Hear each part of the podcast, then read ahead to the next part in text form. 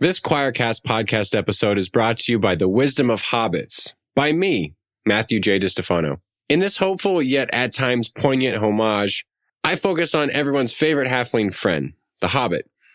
A charming people, this Shire based race has captivated, enthralled, and enchanted the hearts and minds of millions.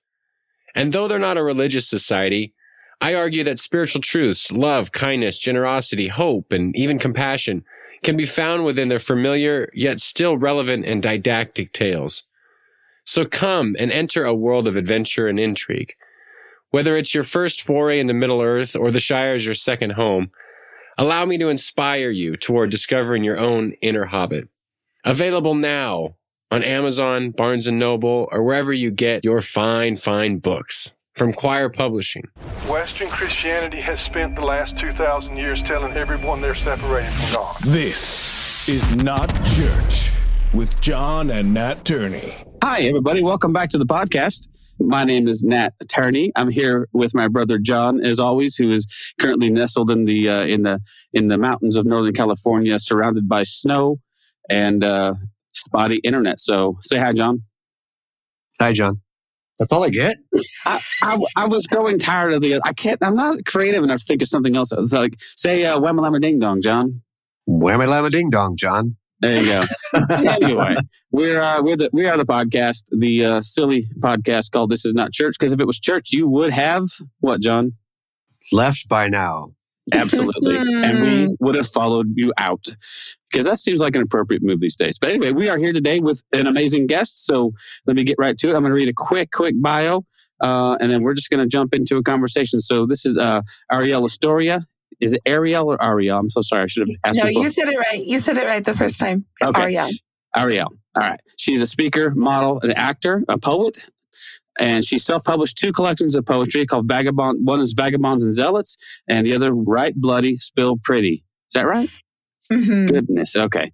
This is why John should just take this whole task back because I can maybe stumble through one. Anyway, both those titles sound awesome.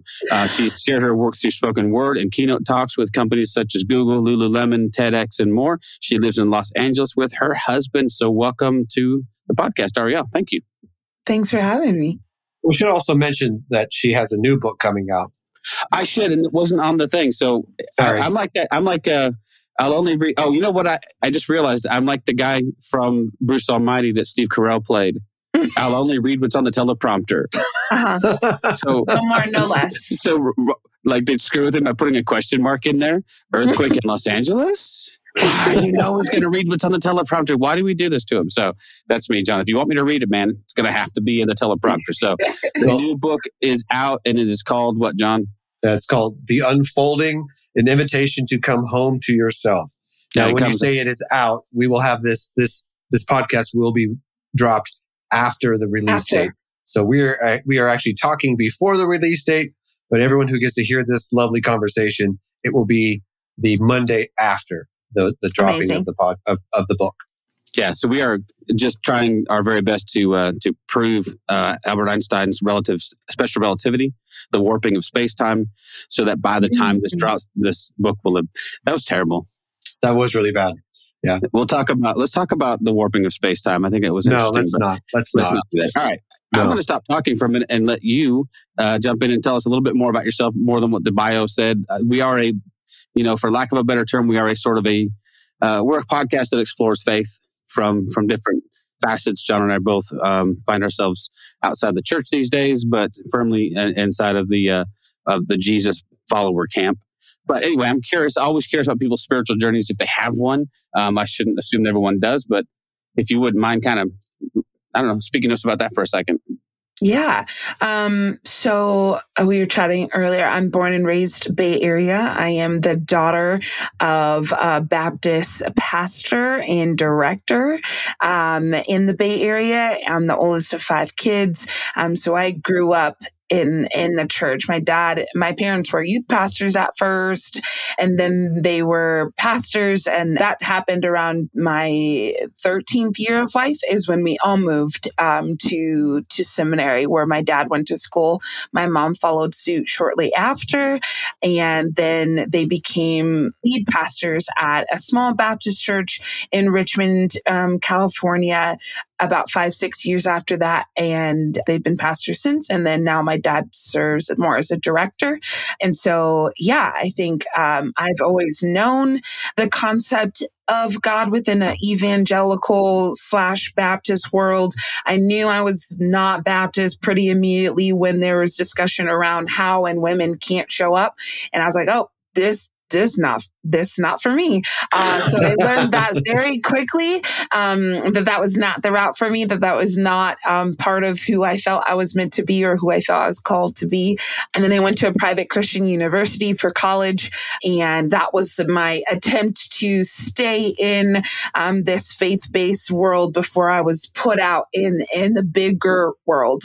And now I'm about seven eight years post grad and have unraveled and un unfolded a lot of that.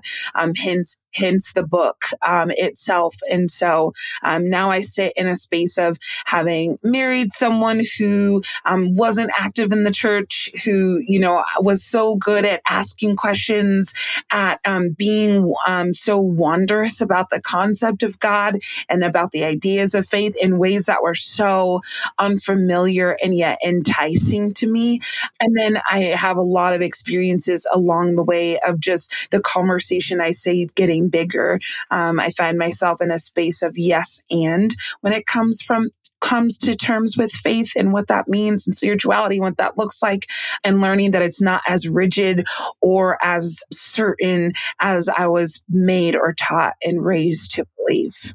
I love every single bit of that. That's that's amazing because when you when you start talking about God in terms of duality and God in terms of these sort of binary choices we've been forced into, right? That's because that, that that's my that's my beef with with religion, and I always sort of put religion in quotes because you know in my in my version of the like the worst iteration of of religion, um, number one paints God as dualistic, and then also sort of forces us into this constant state of binary choices, either or, either or, all the time, and then the response that you had to the well, it's more of a yes and, mm-hmm. you know, mm-hmm. you know, I like that, you know, and and that's been my uh, it's been my journey ever since discovering people like Richard Rohr and discovering people, you know, who are more contemplative and who are more, you know, and then reading a book by a guy like Pete Enns called The Sin of Certainty that just kind of gets me beyond this whole need that I think religion also foists upon us a need to be right and a mm-hmm. need to mm-hmm. have things figured out and not to be able to stand and wonder and go, I don't know all of like all of this is huge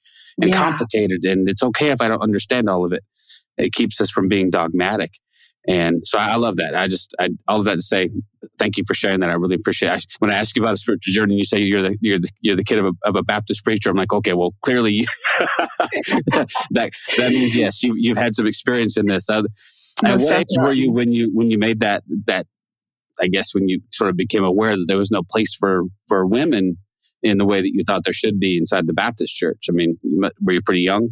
Yeah. Um, pretty i mean i'm so i'm the oldest of five kids so i have a little bit more of like awareness of of the transition of my parents from not being ministry affiliated at all to being heavily ministry affiliated and and so i was about um, going into my um, middle school into high school by the time um, my parents were at our, uh, the baptist church um, that they were pastoring at at that time and i remember very clearly weeks before it was for Father's Day and a 12 year old boy got to preach from the pulpit. And then weeks after that, my mom was set up to preach uh, for Mother's Day. And there was a whole board meeting discussion on whether or not she could preach from the pulpit or not. And I remember being so confused um, by why that was a meeting and a discussion when weeks before that a boy, you know, that's significantly younger than my mother or her experience, why that was a conversation. And I watched that come to fruition by that Mother's Day where she preached from the floor and, and sat in that space of like having been very involved in theater and performance and stage um, aspects by that point in my life, knowing that this was a probably the direction I was going to go and automatically seeing like this does not fit um, because they see me as someone who can't be on that stage when I know everything inside of me is meant to be on that stage and not necessarily preaching in that sense. I knew having ministry parents, I was like, I'm going to do this differently. I'm, I'm going right. to do this in a way yeah. I'm not trying to be a pastor and I'm not trying to be a pastor's wife. You know, I, I stood very, very sure in that, but I knew that arts and creativity was my way um, to kind of expand the conversation and to have conversations about God in, in a, in a bigger and different way. So I knew that probably about teenage high school going into going into college that that tradition in itself, that denomination in itself. And to this day, there's a New York Times article that came out earlier this week where a church was expelled because they brought on a woman teaching pastor. And I just was like, we're, and we're still having these conversations. That was, that was right. Saddleback, right? Wasn't that? That was Saddleback Church. Yeah. Mm-hmm. Yeah, Which, and a and a handful of others. Um, yeah, between Florida, they, just got, they just got booted from the Southern Baptist Convention. Yes, because Which, they brought on a female pastor. Yeah. It, break, it breaks my heart that they're going to appeal that. I think I, I don't know why you'd. Bother. I wouldn't appeal it. I would like, yeah, you know, sure. fuck y'all. Uh, we're but moving Rick on. Warren's been a bit yeah. of an outsider forever, so yeah, and that's um, what's that's what's so shocking to me is like I'm not a big Rick Warren fan. No, mm-hmm. but the but, SBC has to realize he's always been kind of an outsider, even within their within Most their definitely. conference, right? So for him to, yeah, but he went too far. To ordain a yeah. woman as a pastor does yeah, exactly. I mean, they, they, just that's that's a line in the sand, right? That's yeah, a line why, in the why sand. Is, why is that line the one that he finally crossed? Mm. Well, right. it, it, it, it, makes you wonder. Oh, actually, don't I don't wonder, but it, I think it I think it drags out into the daylight what the biggest issue at the SBC is and it mm. is their view of women and their role in you know in in ministry and life and well, that and, yeah well and i don't i'm sure you both remember this so rick warren did he had interviews with both dang it i'm going to forget it was barack obama and whoever he was running against mm-hmm. he how did, dare he uh, but he he had barack obama come to the saddleback church and have a conversation mm. about his presidential campaign Wow. And I watched it because even though I wasn't a big Rick Warren fan, but sure. Obviously there was a lot of pushback, specifically from the white evangelical church, right? That right. he would even talk to him. And he did bring up a couple points that the Democratic Party would stand on. And his, one of the ones was his stance on abortion. And I remember that Barack's response was, it's a little bit above my pay grade. which I thought was a great answer mm-hmm. because basically what he's saying is I don't really have it. I don't have any say in this. I'm a man. Yeah. I, am not, I'm not a woman and I'm not God. Who are the, who are the two people who, if you want to call God a person, are the, are the ones that have to reckon with whatever potentially, right? Which we could get into that whole debate. And, but there was like just listening to the, the conservative right, oh, he bowed out. He didn't want to have, he didn't want to answer the question. He gave a really glib answer. I thought it was a great answer. And basically it was, this is none of my business.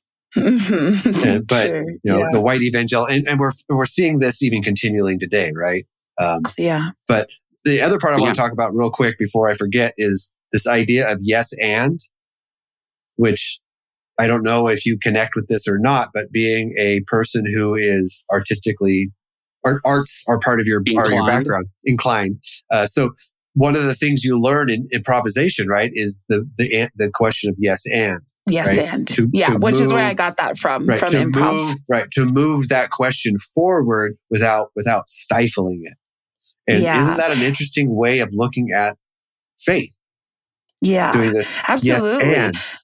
Mm-hmm. Well, because I think for so much of of um of of how I grew up. It was very much so um here's here's the box here here's the binary here's here's where we exist and here's what we believe exists within. Um and mm. there's going outside of that means to go away from is so much of what I was raised with. And so when I started to go outside of it, I didn't feel that then reverse of going away from it as much as I was told I was going to experience. So then I was like, oh, maybe it is some of the things that exist within here, in addition to other things. In my background before poetry is theater and acting, which is where I got all this exercise of, you know, we would play these improvisation socialization games where you cannot say no to the partner that you're with. You right. cannot say no. There aren't, you know, um, there aren't, you know, satellites falling out of the sky. You can only respond with yes. And look at how bright they are. Yes. Right. And look at how infinite it feels. You know, you can only continue the conversation and that, that exercise and that, that game, if you will, per se is how I've just been trying to approach, um, my spirituality and my faith in God is like, yes, I still do love a worship song sometimes.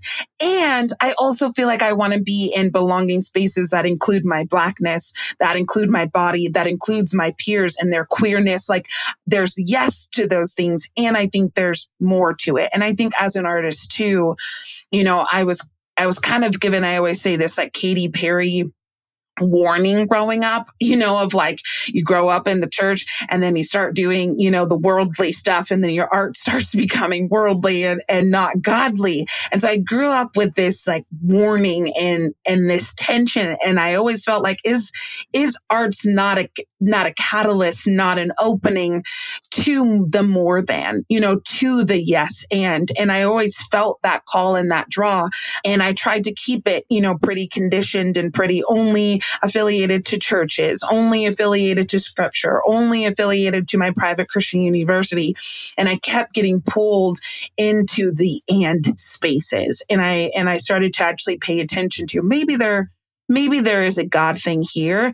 And I, and I'm, and I started to just find more comfort in the end. Um, and then, yeah, find that there was still a lot of fear around it because I didn't know, you know, because I was told that it wasn't, it still wasn't God, but I just kept being reminded of how much it was at the same time. I, I, find it really interesting that, you know, let's use Katy Perry, uh, since you brought her up. I feel that some of the music that she puts out now because I, first of all, I don't believe that she's left any kind of spiritualness behind. No. There's, uh, no. when you're, when that's part of your being, part of your heart, I say that the music that she's writing now is more spiritually based than what she sure. wrote when she was quote unquote a Christian artist, right? Sure. Uh, or yeah. some, or, or, a band like U2, uh, mm-hmm. which most of the art, I believe everyone in the band are, again, in air quotes, Christians.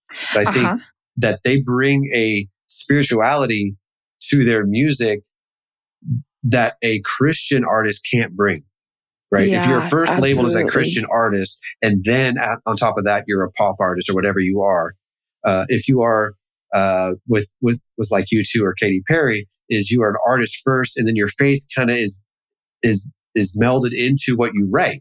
Yeah. Right. It influences it, right? It certainly gives it depth and, um, right. I, will go back to something that Brian Zahnd said. I think when we interviewed him once upon a time, but that that was that was his opinion why why a lot of Christian quote unquote Christian music and say quote unquote Christian cinema is bad is because it's propaganda. It's not art. Mm, yeah. And, um, and it only gets to stay labeled as Christian or as whatever else you want to label it, as long as you stay within the parameters that they've set for you and you only say the things that you're supposed to say. Well, art is supposed to challenge. Mm-hmm. Right? Art is supposed to push boundaries and make us sometimes piss us off and sometimes, you know, and so I love, I love when artists do that because then they can do more than just hit you over the head with, with a message. They can, they can, they can bury it someplace where you have to actually dig for it. And also, there's just so much Kirk Cameron you can take, right? You, I mean, at a point where I, I just, I can't, I can't see another movie with Kirk Cameron in it. I just can't. I just can't. I'm sorry. Than, you've seen more than one? No, honestly, I haven't, but I've seen bits and pieces. I've never actually, I've never actually watched any of his movies, uh, but I've seen enough, right? I've seen uh-huh. enough. My wife and had me fireproof, and I still hold that against I am, her. I am so sorry. was, oh my god, what a bad movie! And she tried to drive me to, to War Room, and I'm like, I'm not doing oh, it. Yeah. No more of this bullshit. Yeah. I'm done with bad Christian cinema. It's matter of fact, well, it's, it's got it's gotten so bad. The, the just putting the word bad on it is is really redundant. I mean, right, right. well, there's this like um, I don't remember where it came from or what it was birthed from, but I remember this comment, especially as an artist, of being told, you know, like why are we make we're we're making these crappy things, we're making this really awful art, but we're putting a cross on it. So yay, you know, yay. like yeah, for yeah. the Lord, but it's not good. It's not enriching. It's not exciting. There's no story. There's no depth to it. And so I, I learned like, why make, uh, you know, a crappy sh- something and put a cross on it? Why not just have something quality, um, something impactful, something, you know, um, you know, thought provoking and challenging that has this core to it, which is how I've always felt like, why do I have to put scripture in every poem and everything I'm doing when what I'm speaking from, that's, that's the core of who I am. That's that connectedness to, to, to the divine, to God is, is where all of this is being spilled or poured out of and it's good, you know, so why then do I have to like reverse it and make it not so great? You know, like I just think of just like a lot of the Christian rap I grew up with or, or going to like K-Love um, workshops and uh, conferences and and um, peer events and and things like that. And it just like it wasn't great, but it was Christian, you know. But like, why can't it? Why can't it be like quality? And and bring people into this deeper conversation. Yeah. Um, yeah, I don't think it has to suck. I don't. I, don't, no, I, think, we're doing, I, I, think we're doing a disservice when it does. Yeah. yeah. But I think once you put it inside the camp of that. And it doesn't just right. apply to Christians. I think it could apply to everybody, but we just do it better or worse than anybody else.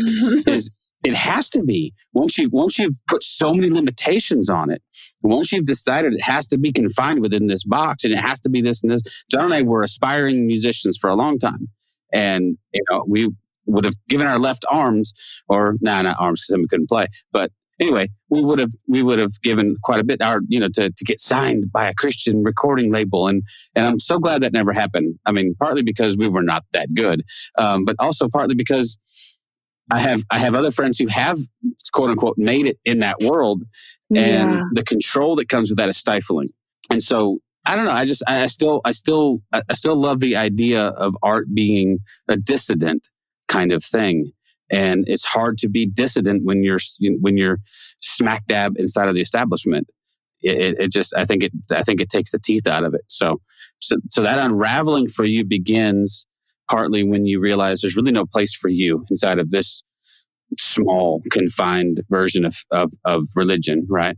And so when you when you when you step out and you, you I, I this up because you mentioned queerness, you mentioned some other things that would you know obviously inside of the church would be like oh you know how, old were we before we, you know, before I heard the word gay Christian and didn't go, well, that can't be.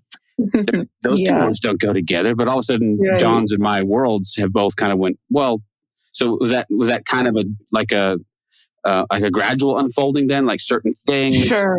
Yeah. Yeah, no, it definitely was a, um, a gradual. So what, what you read and what you, what is, or listen to in, in the book was kind of the, the chasm of it all. So the chasm of it was, was mirroring a, a, a man who is willing to ask questions, who's willing to explore, who's willing to find the permission and space for me to also do those things, even though I had already in small pieces. Like, what do you mean I can't be a woman and have authority and connection to God and speak that to other people who are not just also women? Like, what do you mean I can't be an artist in spaces um, that are not Christian and it still be considered, you know, um, like holy and worthy work? Like, what do you, and, and, and, and, um, having a mentor at my last church, you know, realize can queer people not only attend life groups, but can they also lead a life group? And then her leaving and coming out and marrying her best friend and me being left at this church like, well, I'm seeing her, this mentor, this beautiful person, this person who has spiritually guided me is everything she's saying now void because she's married to a woman. You know, like is she no longer a, a or any less of a pastor because she's married to a woman? And so there was these little points, um, if you will, that kind of then erupted in the last three, four years, the pandemic. Um, marrying a man who I felt was my person that God had brought to me. And yet I was being told was not my person um, that God had brought to me, was not a relationship um, that is centered, you know, and connected to divinity. And so it was all these little points that kind of then blew up, um, if you will, at in this last few years of just like I, I have always known and felt and believed that the conversation was bigger, but now I'm actually living that that's the case. Um, and having always been kind of teetered on the arts, um, in conversation of just, you know, being around people who were queer. And I don't, I don't identify I as queer. I, I identify as straight, but so many people around me were experiencing those things. And can I be both? Can I be a Christian and can I be gay? And so it was really in the last few years, um, that I allowed myself to experience that fully to have those unfolding thoughts and then to do the actual work of unfolding and having a partner who we're now almost three years married um, and someone who I feel I can feel safe with and explore with. But that wasn't a reality before. I wasn't given a whole lot of spaces to ask questions, to explore because I was raised. God is not a God of you know, um, God is not a God of confusion. If there's, if there's doubts, if there's confusion, if there's things you're unsure of, that's not of God. And so, and I still wrestle with that that trauma. You know, I still wrestle with like, oh, I'm not so certain and sure in my faith anymore. Am I so far, you know, from it? And I actually, one of the last international trips I did was to Israel in January of 2020. And I, I chose to go and do that instead of getting my yoga teacher training because I could see that my parents weren't fully ready for me to be a yoga teacher. that wasn't Christian. And so I went to Israel instead. And going then, when I was in my space of deconstructing or un- unfolding, was quite a mind trip. Um, and also going with other influencers, evangelical Christian influencers was awful. And so I'm like, in Israel and I'm going to all these places that I've learned about, that I've read about in our Bible. Our, our tour guide is giving us the fullest history of it. And at the same time, the pastor of the trip is like texting us, well, don't believe that because that's not biblical, or don't believe that because this is actually in the Bible and what he's saying is not. So I'm experiencing all this. And then like one of the cosmic moments was we finished a Shabbat dinner with a host family. And it was one of my favorite parts of the trip. The family was so beautiful. They were so kind. They fed 30 of us wild, um, just abrasive, you know, um, young adults. And um, we sang some songs, they sang some songs and we left. And I was like, I think that was my favorite part. And another person on my trip was like, yeah, I do too. And another girl goes, yeah, it's just like so sad. And we were like, what's sad? What did we miss? And she was like, it's just so sad they're going to hell. Hey. And I was like, oh, shit. I don't. I'm not there anymore. Like I went on this trip to prove that I was still her, that I was still that thought, that I was still that belief. And that is not what I walked away with. And so there were definitely these little moments that just kind of like got put in my life, that got put in my story, that got put in, in what was happening to me and then just kind of blew up. um, not at once. I think it was very subtle, but because I never want to be like, oh, you know, my, my husband's to blame for all this. I think he gave me the permission to unfold. You know, he gave me the space and, and the safety to ask the questions, to not know, to explore and wonder. But all of that kind of happened in the last four, four or five years. Yeah. Yeah. I was, um, we're going back quite a ways, but like 1988, 1989, I went on a, a missions trip, right? I went to Jamaica because uh, you know the heathen of Jamaica needed you. and you know, and, and, I'll even I'll even defend a little bit because it was right after a really major hurricane had gone through Jamaica, yeah, and there was a lot sure. of structural damage, and we were there obviously to preach the word, but we were also there uh-huh. to help rebuild this church camp that had yeah. uh, had quite a bit of damage from the hurricane. I say all this to say that there was this one evening where obviously at night uh, the women went to one part of the church, uh, one part of the camp. The men or the boys went to another part of the camp because obviously it was it was co-ed, but obviously we slept in different areas. Well, woke up the next morning to this just turmoil because there was this moment where the Jamaican girls had connected to the spirit in some way. And so they're praying, they're singing, they're chanting, they're dancing. And the Christian youth leaders that came put a stop to it because it wasn't godly enough for them. And that was where I was like, I don't really understand what we're doing anymore. I just don't because these people are connecting to the divine in a way that I don't understand, but that they do. Right. Right. And I was like, I, I was already on my way of checking out. But this was like one of the final nails in the coffin for me, where it's like, I, and I went and I talked to our youth pastors who were there with us. I was like, I don't think you understand what happened there. I don't think you understand how important that was.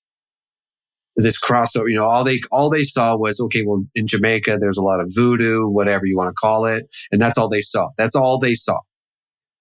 They were connecting to the divine in the, in the way that they knew. Mm-hmm. And we just don't understand it. And I, it was, for me, it was like, yeah, I just, I don't understand you anymore. Yeah. Because you don't, you don't allow space for people to connect to the divine in the best way that they know how. Yeah. and in a way that the, looks different. Right. Mm-hmm. So we only know a white evangelical, you know, church version of connecting to the divine. And anything outside of that is heretical, you know, quote unquote satanic, follows under the black magic. And I, as they're discussing and, and describing to me what happened, I saw none of that. All I saw was a beautiful moment of reaching out to the divine through dance and music, which as Nat spoke earlier, Nat and I are musicians. So I found joy in that and they found fear. Sure. Right. And, and that's, right. that's, that's where I'm like, okay, I don't really understand if I can connect with you anymore, the church universal, because you guys are so separated from the rest of the world on how it is, what it means to be spiritual, right? I mean, we just, we have one answer and one answer only. And if you don't fit within our little box, then you're, you're just wrong. Then it's wrong. Mm-hmm. Yeah. And, and that, that was the start, that was the start of my deconstruction back in like 88, 89, before that word yeah. even existed. Sure. And, you know, it was a long journey and, you know, I'm not going to go over it again because our podcasters have heard it many, many times. But yes, yes, yes, uh, we have. but what I what I would like to, you know, off of that, I would like to talk a little bit about about your book and how mm-hmm. this idea of unfo- the, the unfolding then you know, with this idea of these and, and they're very you know they're easy to follow steps if yeah. you want to call them that. I don't, I, you know, I don't, sure. I don't want people to think, and, and, and we talked a little bit about this off, offline before we started. I don't want anyone to think that this is that typical self-help book because it's mm-hmm. not. It mm-hmm. really isn't. Take the time to read the book. Take the time to hear the story, your story, her story as she, as she allows us and gives us permission into this story through words and poetry. But how, how did this how did how did you come up with these even these steps, if you want to call them that? Yeah, um, I call them phases, um, and just overall, the unfolding was my extension of deconstructing. I kind of, in the last few years where it's really blown up and when everyone was talking about it and it just was this uproar of a conversation. Um, and I sat in these in these strange worlds and kind of still in church and still still not in church and then at an affirming church and then also not in an affirming church and really just trying to figure out um, what was happening. I the the word itself i'm being a words person being a poet um, it was hard to adapt as my own. It was hard to feel like i don't deconstructing feels it seems so harsh you know it seems so and it was get, getting such um, you know from other worlds such a negative connotation it became a sermon point for all these people. It became, you know, if you're doing this and you're X, Y, and Z. And so all in all of that, I was like, how do, where, where do I fit in this? You know, and so the unfolding comes from, you know, being told you're different. Your faith is not what it was. You're changing. You're this and you're that. And I didn't feel like this brand new person. I didn't feel like I was just this unrecognizable being. I just felt like I was like shedding and peeling back these pieces of um, what I was raised with, what I was taught to believe, what I was conditioned with. And I felt like I was finally shedding and peeling back those things and revealing um, who I felt I've always been, who I felt I was always walking towards and becoming. Um, and in doing that, I is where the phases come from. You know, the awakening is that moment of like, oh shoot, I don't believe that, you know, anymore. Like I don't identify with that anymore. Like this doesn't fit or make sense to me anymore. And that's really freaking scary, especially for those of us who grew up in this. And so much of my identity, I was raised knowing that I was Christian above everything and all things else, not black, not a woman, you know, not an artist. I was just this. So adapt, um, you know, taking my identity out of that was just excruciating almost. Um, and so that's the awakening. Um, and then we eclipse because it's, there's these shadow aspects of, of who we were, um, and who we're becoming that are almost crossing each other. And you're trying to figure out which one is me and which one was I was told needed to be me. I was conditioned and thinking needed to be me. Um, and then we get to the point of illuminating. We shed light on what is and what isn't ours to claim anymore. We shed light on the realities of like, that actually was really painful for me to be taught for me to believe about myself.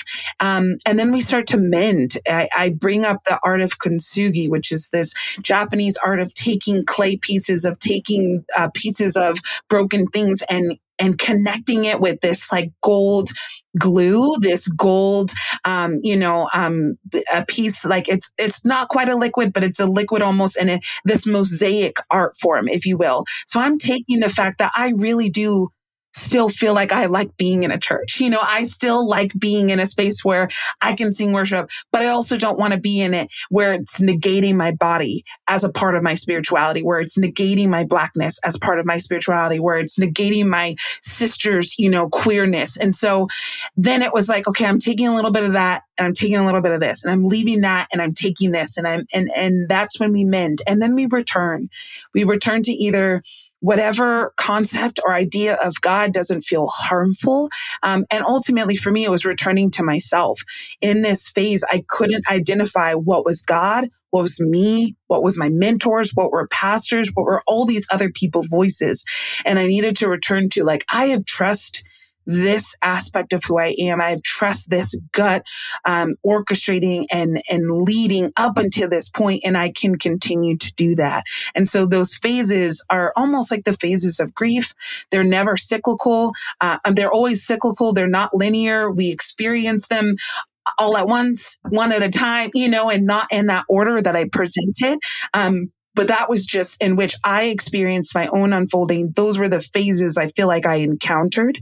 Um, and hopefully allowing that to be um, a guidance or a help for acknowledging like, oh, I'm in this eclipsing, shadowing season and I want to get to the illuminating aspect of shedding light into what serves and what doesn't serve, but I'm here now. And so just being able to give name to things in a spaces of not being able to do so. Yeah. I love that imagery of the of the pottery. One of I've, I've, used that you know a couple times in illustrations, and always what was cool to me is that it's inside of that art form.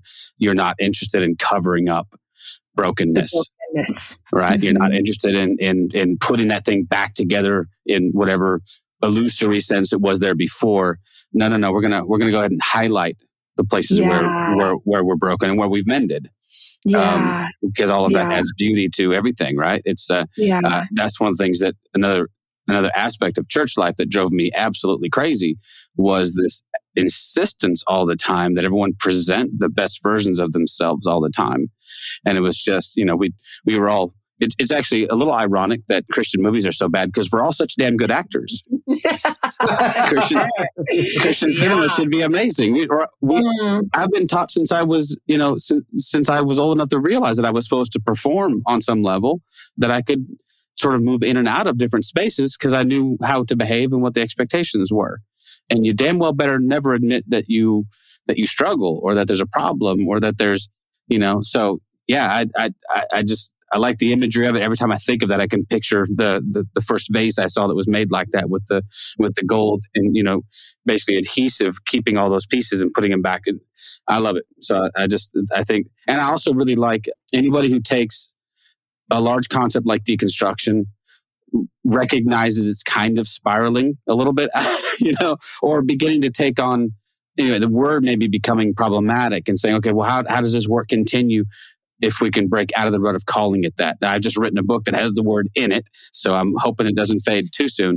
But I feel like I'm getting on the very tail end of this whole craze. But but I like that you can you can continue that same sort of substantive work yeah without falling into the trap of okay well that's just another you know deconstruction thing um, right i actually felt like we were gaining some legitimacy when we began to be straw man by religious people who didn't understand deconstruction who then begin to say this deconstruction claims x y and z and, and then it was clear they'd never even looked into it it was for them a talking point that they could just you know create a you know a caricature well, of yeah, people who yeah. deconstruct just to scare the shit right. out, right, and then warn everyone the shit out of their congregation, right? Right. If you, if you, right. if you, you know, if you, if you start reading Brian McLaren, you're gonna, you know, you're gonna turn gay or something, um, right? Or you, I don't know. Like yeah, definitely. Next thing you know, you're gonna be at the nightclub, and you're right. gonna be, you know, everything's gonna go off the rails because you read that one book and it started you down a slippery slope. So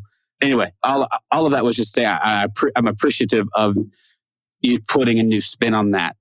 And obviously you have to as an artist take that thing and make it your own and and find a way to communicate that in a way that might be more helpful and beneficial. So I think that's phenomenal. Well, and, and I want to I want to talk a little bit about what you talk about during the the pandemic and then the uh, the Black Lives Movement. You mean which, the pandemic, uh, John? The pandemic. You mean the pandemic? you mean the one that Biden orchestrated and then? Yeah, when he wasn't in office. And then, that one, and, then, and then Pfizer came along and, and genetically changed all of us into mutants. But I mean, for for me, so, I'm yes, that's gonna get, yes, all, gonna get all of that. That's going to get us kicked off YouTube. I was kidding. Uh, the algorithm does not sense sarcasm, so it doesn't. It really doesn't. just stop recording this one. We're all just. It's I'm not. joking. I love the mask. No, I'm just kidding. I want to talk. you want to talk? I'm sorry. Every once in a while, this just descends into chaos, and it's my I know, fault. It really does. Ahead, John, I'm sorry. you want to talk a, about the there, pandemic?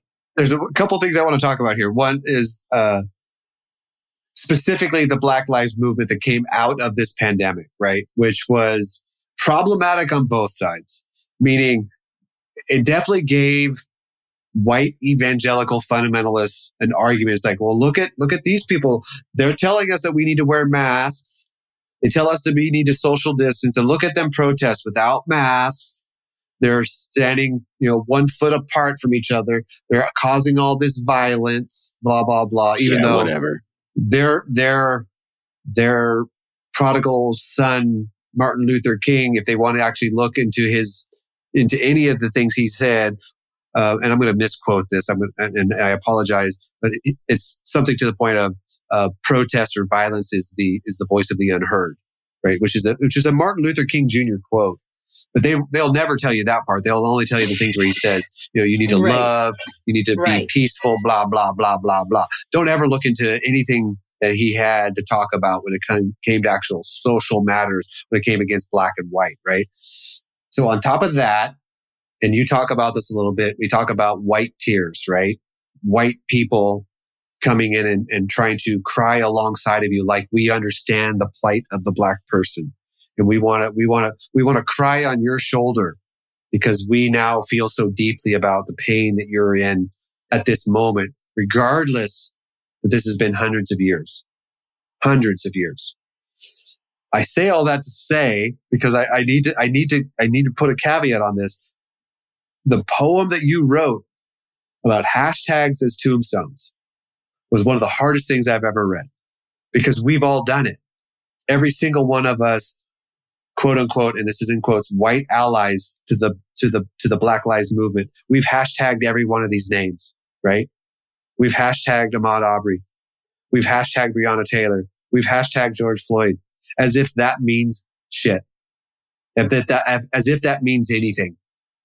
See, I put a hashtag at the bottom of my post where I'm saying Black Lives Matter, and then I hashtag all these people. Like that fucking matters. And like you said, we move from that to what we did our part. Now we're going to go off and pretend like nothing ever happened. Right. That's, that's the scary shit is that we, we don't have your back when it comes down to long term. And that's where and I'd like to talk about that a little bit if you're okay with that. Is just what what can we do? I'm not saying we have the answer. We don't have the answer.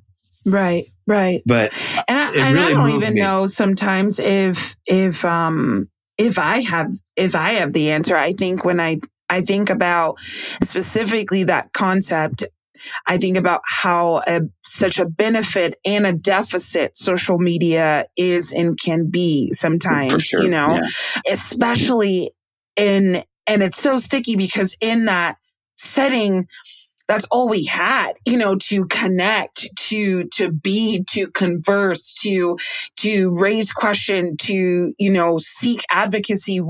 Social media. I mean, if we think about it from 2020 to 2022, like that was that was the world right there. That's what we had because we didn't have the physical space, you know, to be around each other and to be in rooms with each other. And so we, all we had was this cell phone, you know, and this screen. And as beneficial as was that was, it also was really a deficit, you know? And um, I think so much of that conversation of just having other peers or having other, you know, um, white counterparts either call or text or or ask me, I think the conversation I always come back to is it's not it's not new to us. So I need you to get to the point where it's not new to you and not to the point where you're numb to it, but to the point where you get that this is continuous work. I can't stop being black, but you can stop hashtagging these names. Mm-hmm. You can stop posting black squares. Um, but this is something that I live you know, I'm, I'm very fortunate to not live it every, every day or to not be faced with it every day more so. I live with it every day, but I'm not faced with it every day until something happens or until something comes up or until my identity or my blackness or my femin- femininity is questioned because of that being the society and the world we live in. And also to realize how um, when we say when the conversation of racism comes up that we realize it's systemic which means it's ingrained and living and breathing in everything. So actively in every day, we need to be trying to do our best to uproot something that is a system, you know, and, and that means expanding the conversation. That means making it so that that one black person you follow on Instagram, whether it be myself or Morgan Harper Nichols or, um, you know, Rachel or whoever, that those are not your only points of contact when it comes to this conversation, that it's, you know, happening, um, in your dining, at your dining room tables, in your homes, in your, you know, board boardrooms, wherever, um, because we're not in those spaces all the time. We're not in those conversations all the time as, as Black people. And so I think just remembering that it has to be continuous and then we all have to not grow numb to it and unaware to it, because I think that will be our biggest downfall is when we become numb to it, um, when we stop listening to it, um, when we ignore it. And I think Breonna Taylor for me was one of the hardest having mostly sisters, um, um, having mostly, you know, um, sisters and, and, women in my family, that one just felt so personal. it felt so, it was probably one of the most personal um, encounters I feel like I've had in a, in a really long time. And so um, I think for me, she kind of got she was a few of my poems in that last year um, and so yeah i think it just it has to be a continuous conversation um, it has to be a thing that's not just one off like there's the pass the mic there's the follow the black creator and all of that is not none of that is beneficial because it's not sustainable. So when we want to figure out benefit, we have to think about sustainability. How does this keep going? And that it's not just this one off thing or experience or time. It has to be sustainable and functional in order to actually be systemically uprooting. Well, and sadly, too, uh, we see how much the patriarchy plays within this. Breonna Taylor's voice or or name was was one of the first to somewhat disappear, right? And I, and I, it's it's it's super hard to talk about this because mm-hmm. that I don't want, and I don't think any of us want to say that George Floyd's name doesn't deserve to be spoken over and over again, or, sure. or Ahmaud Arbery's voice doesn't need to be spoken over and over again. And and sure. and the decisions made within those courts are definitely a move in the right direction. It's still a long way to go. But Breonna Taylor, I mean, her voice was silenced. Her name was silenced. And it's because even within this, there is a patriarchy, matriarchy system that says, yes, even though, yes, these are both people of color.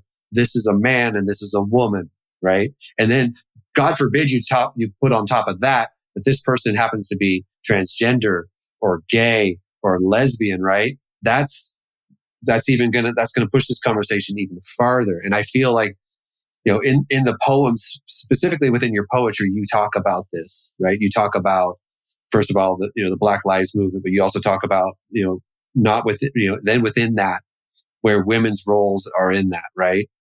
Um, I mean, we talk about, you know, we can talk about women's suffrage, right? So women giving the right to vote, but, uh, uh, uh, but in that, there were black women working towards helping that. And then they were silenced. And, but that's how we were taught. Yeah. You know, as white right. middle class, well, you know, uh, you, uh, high school students, we weren't talked, we weren't told about, uh, all we were talked about or told about was like Susan B. Anthony, right? This sure. white suffrage person, but yeah. there was other voices that were silenced, right? Mm-hmm. Yeah. What is the quote that's like the most disrespected person in America is a black woman? yeah. Um, the most hyper visible and the most invisible all at the same time. Right. Um, yeah. Because we're not only holding both racism but we're also holding racism and sexism in the right. same breath and how exhausting, you know, that is continuously and still to this day, you know, like there's a lot of work coming out about the Crown Act, which is just to show that Black women's hair and discrimination on how they wear their hair and how we wear our hair cannot be included within the workforce. You know, like that's just now becoming as public and as known today in 2023, you know? And so there, it seems like as much as the progression and as much as things are happening, um, Black women will sadly and unfortunately, we will always fall at the end of the receiving freedom end, which is exhaust, exhausting. Yeah. It must be. It must be. That, that was several years ago. I remember, I remember hearing a, um, a pastor preach at a, at a church conference that I went to. And um, the only the only uh, black preacher the entire time we were there, right?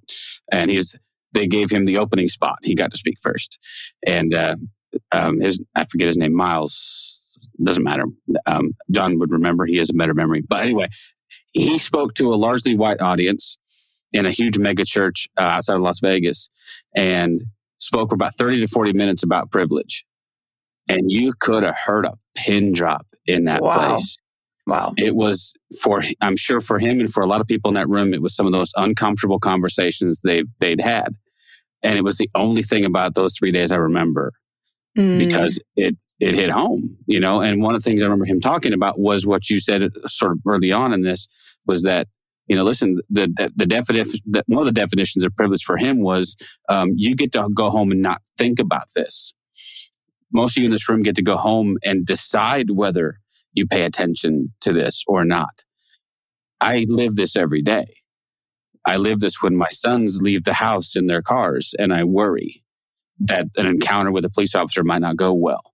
They have to teach their sons lessons that, that my, my, John's and my dad never taught us. I mean, taught us to be, you know, if we ever got pulled over by the cops, be respectful. Okay, that's just so you don't get a ticket, not so you don't get shot. Right, right, right. And so, yeah, it, it must be exhausting. That so I, I, I mean, to the to the degree that I can, I feel that there's something to keeping the conversation going, and we've had the distinct privilege John and I have of having several people on the podcast who are who are in that world who have who have echoed the sentiments over and over again and who are doing, you know, uh, Lisa Sharon Harper was was, mm-hmm, was here, and mm-hmm. you know, just, just, her work as a historian is is awesome.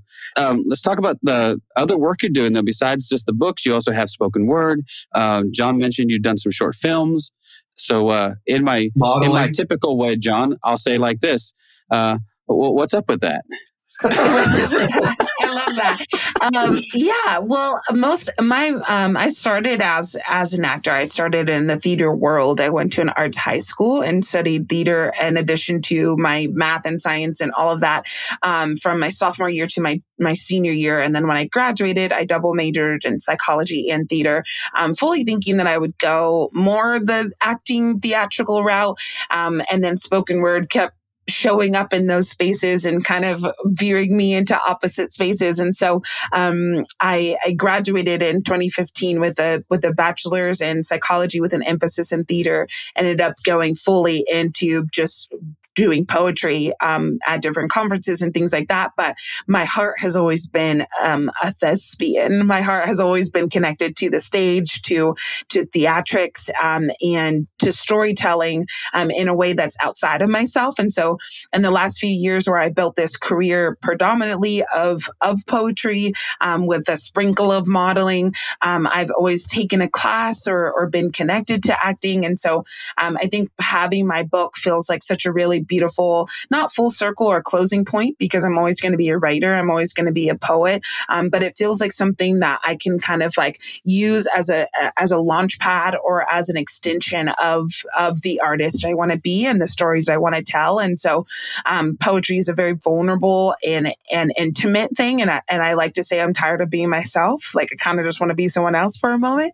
Um, and so that's why I love theater and that's why I love short films. So right now I'm um, mostly commercially, which is very fun. Um, so you can find me probably on your television either in a Starbucks commercial or an Etsy one playing chess with my 13 year old son, um, or in TJ Maxx playing with my hat. Um, and then my goal is to do more TV and film, hopefully within the, the next year or two, um, all the while still being a poet, still being um, an author. And yeah, there's lots of room and opportunity for creativity in LA. So I kind of just, I don't tend to say no um, to things if it sparks my interest or if it feels like something I would, I would be good at also. Yeah. Yeah. So Renaissance woman. I love it. No, you know, I try. I try. When, when, you're done mastering all those things, you'll start sculpting or something, and, and like, hey, why not? What the hell? I'll do that. Yeah, I'm, yeah. I've mastered all this other stuff. Uh, right. I, man, I just I, I, love that. I love that you're in that space too. You know, geographically, where that's all sort of at your fingertips too. So there's a there's so much there to explore. So yeah, I'm, I just we just want to make sure that there are so there are things of yours that John said he watched. Did you watch those on YouTube, John? Or there other yeah. other? Uh, okay. Yeah, so yeah. We'll, YouTube, we'll, my website. You can probably go there, and there's a pretty yeah. central hub for spoken word or for for more acting things. Yeah, I love it. That's, I'm, I've become a pretty big fan of that. One of the one of the first interviews we had um, with someone else who did spoken word was with a a, a woman named December Rose, and uh, she wrote a she wrote a, a book. She self published a book called "The Church Can Go to Hell." Ooh. which is right. If not for the title alone, yes, Ooh. buy that book. Um, wow. And then, and then we had her on, and then she she actually did a couple things for. I, I was I, I, don't know, just there's something about John. John mentioned that before we were, before we started recording that he asked you about had you done an Audible. Mm-hmm. And said, so you're going to, this will be released on in Audible and that you had actually done the narration for that. And so one of the things that I didn't want to, I didn't want to forget to mention was John said it was really helpful to him to to go and watch some of your videos, listen to some of your spoken word, and then come back to the book. And then to that, to then read that poetry kind of with the sound of the cadence of your voice in his mind to say, oh, that's the rhythm of how these words get said. This is how, this is how she would have said it and go, okay, that's so much of poetry is about rhythm and cadence, you know, and if we don't yeah. know. Terry Wildman, yeah. one of the main um, translators of the, the uh, First Nations version of the New Testament. He then asked if he could read some of it to us. And there's, we all have a cadence. We all have a way we speak, right? That is either culturally or geographically who we are. And I had read a lot of this uh, First Nations um, New Testament. It didn't I didn't hear the cadence of how it was spoken or, or in my head until he read it to us with that First Nations, that indigenous voice. And there's like this whole different, it, it brings a whole different level of understanding. And that comes with uh, people who write poetry.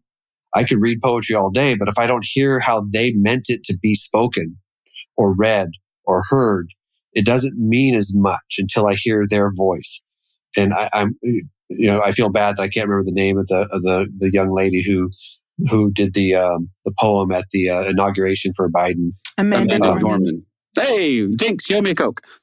um, but if I if I had if I had just read that first, yeah, without her cadence and the way she spoke that, it would. I don't know if it would have meant as much. Yeah, definitely. As hearing it from her, right? I mean, I have mm-hmm. an audible version of that now mm-hmm. because they put yeah. it out as a book and then you could get it as yeah. audible. And that's, yep. that's, you know, that's the, that's the way I'd rather hear it. Yeah. And that's, yeah. that's, and I would say the same for your, for your poetry. Thank you. Yeah, I definitely say um, get the audiobook and the physical book. The the physical book will have, like you've seen, visual elements to it right. that I don't read out loud. You know, so right. those um, more graphic looking or or more um, put together um, quotes and things like that. I don't read those in the book, um, but I read almost everything else. Um, and also, just like as a as a predominantly spoken word poet, I do I do write in space in in weird ways that are kind of like my little notes or my little hints as to how I would verbally say it, you know, or where I would pause or, or where I would introduce a, a cadence, if you will. But it does sound very different when you attach it to, to an actual voice. And so, um, yeah, you can do the audiobook. I also have, um, an EP of poetry on Spotify. So you can find more of my voice on Spotify or iTunes or wherever you listen to, um, music and podcasts and things like that as well. But, um, yeah, yeah, it's it's definitely a, a tone in in a space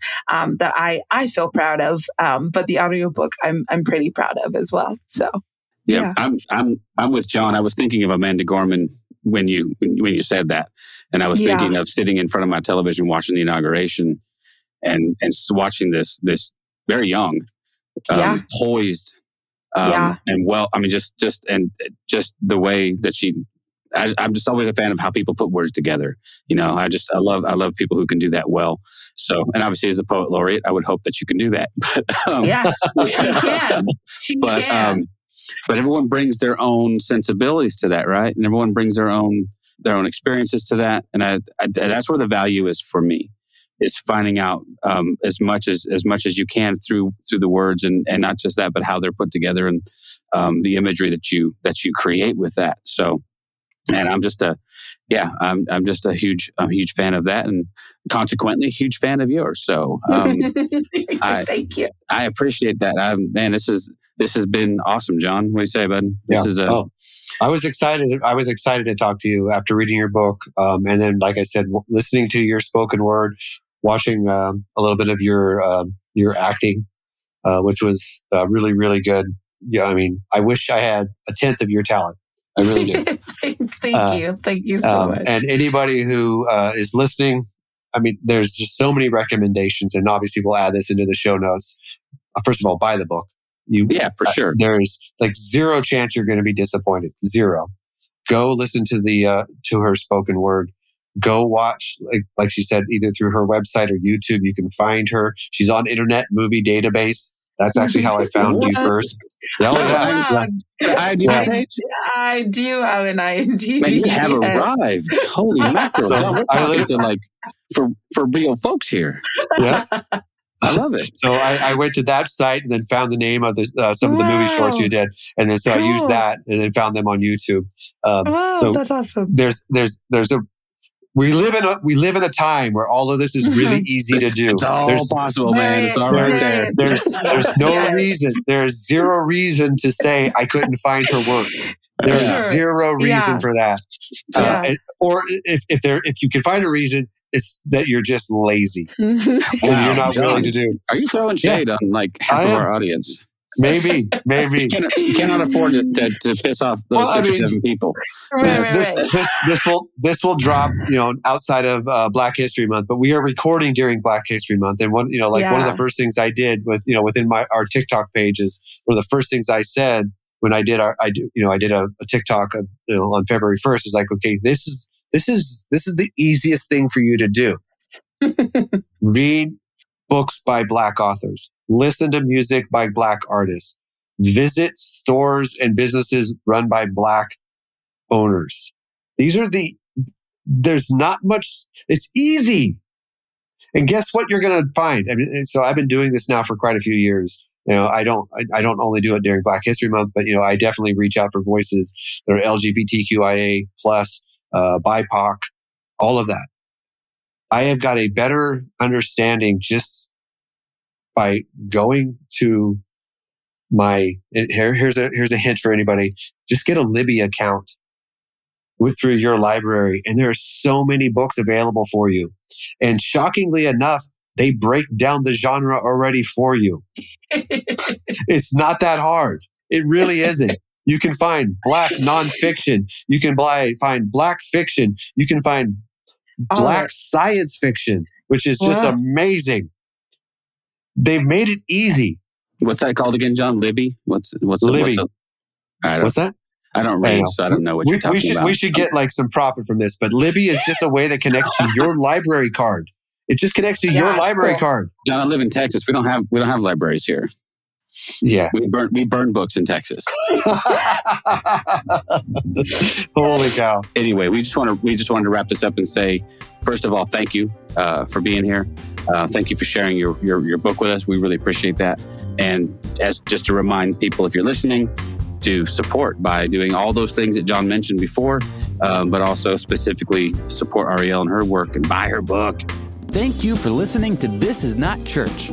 Be sure to rate and review the podcast on your platform of choice.